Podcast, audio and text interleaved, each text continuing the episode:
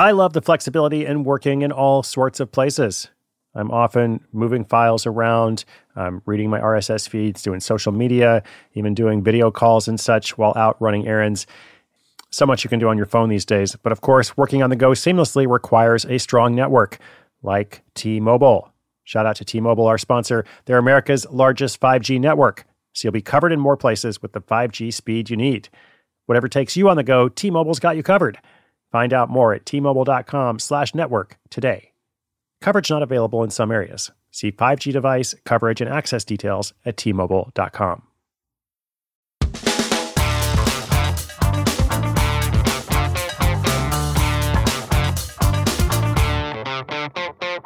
Today on the podcast, we're talking with Nina from Fresno, California. She has spent the past year pouring her energy into an online store that sells fashion badges, patches, and stickers.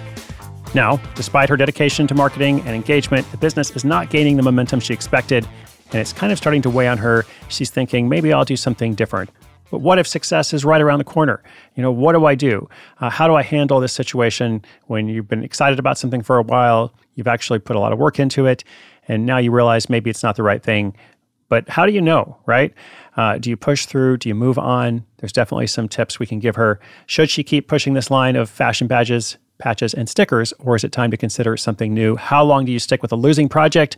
Let's talk about it and perhaps give her some guidance. Maybe somebody else out there as well. I always want to encourage you, listeners, to take action, uh, to move forward on projects. But sometimes moving forward means moving forward with something different, right? Uh, so I want you to take positive action. So let's talk about it. How long do you stick with this project? Shout out to our sponsor and then Nina's question. When your business gets to a certain size, the cracks start to emerge. I am very familiar with this. Whenever my business grows, you know, things are working pretty well at a very low level or at a mid level. But then the things that I used to do in a day are taking a week. I've got way too many manual processes.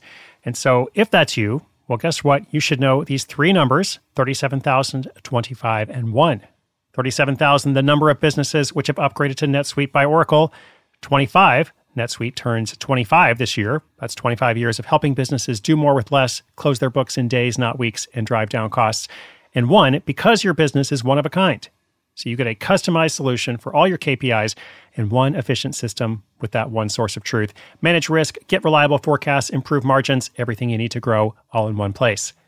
Right now, download NetSuite's popular KPI checklist, designed to give you consistently excellent performance, absolutely free at netsuite.com/hustle. That's netsuite.com slash hustle to get your own KPI checklist. netsuite.com slash hustle.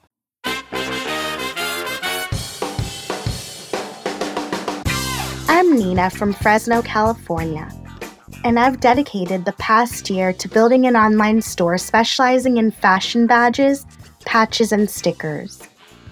Despite my efforts in marketing and community engagement, the business isn't picking up as I had hoped. It's becoming a financial strain.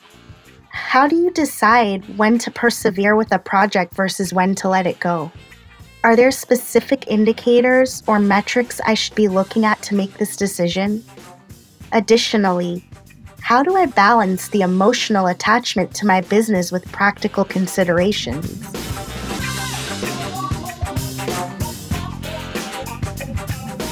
Nina, I really appreciate your courage in voicing this question uh, both to us here publicly, but also just for thinking about it yourself. A lot of us just keep going with things uh, without really addressing are they working? Might there be something better out there? And so on. So I think it's a great start to be in that place of like, let's actually look at this as objectively as possible. And there are a couple different ways to do it. Uh, we've talked about them before on the podcast. We've talked about some approaches. But ultimately, I think one thing that's helpful is to consider your other ideas. And, you know, at this point, after operating this business for I guess, the better part of a year, you probably have other ideas or you know you have things that you have not been able to do because you were doing this or maybe your research uh, you know through the e-commerce experience has led you to think about something else you want to sell uh, or maybe you just you know want to do something that's not e-commerce. I would say you always want to consider your current project versus your new ideas and you could flip that and say you want to consider your new ideas versus your current project. You know, for somebody who does a lot of projects, maybe the reverse is almost better because you keep starting things and you might want to look and say, actually, I've got a really good thing here. I should invest more in that. You know, that's that's some advice that's probably more helpful to, to me because I keep starting new projects and such, uh, and sometimes I don't support the existing ones as much, um, and so I try to think about that a lot. But in this situation, I think a financial health check is really important, and it sounds like you know in this case, it's not doing what you want it to do. So, is there a way that that could change? Like when you think about how could I turn this business around if I had to do nothing else, you know, if I knew I was going to stick with it, what would I do to create change here? And if you have an answer, if you're like, oh, here's a strategy, here's something I should be doing differently, then that's one thing, you know, and that might lead you to say, I'm gonna, actually going to stick with it for a while. But if you're not sure what that would be, well, that's kind of a sign of maybe it's, you know, I'm not just going to keep doing the same thing expecting different results.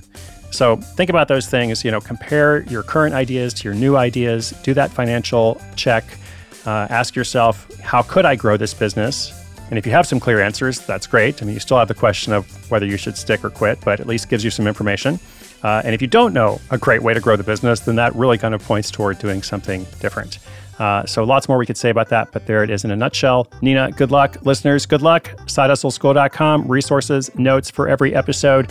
Uh, and of course, new episode coming out tomorrow. This has been number 2611, 2611. Thanks for tuning in. My name's Chris Guillebeau. This is Side Hustle School.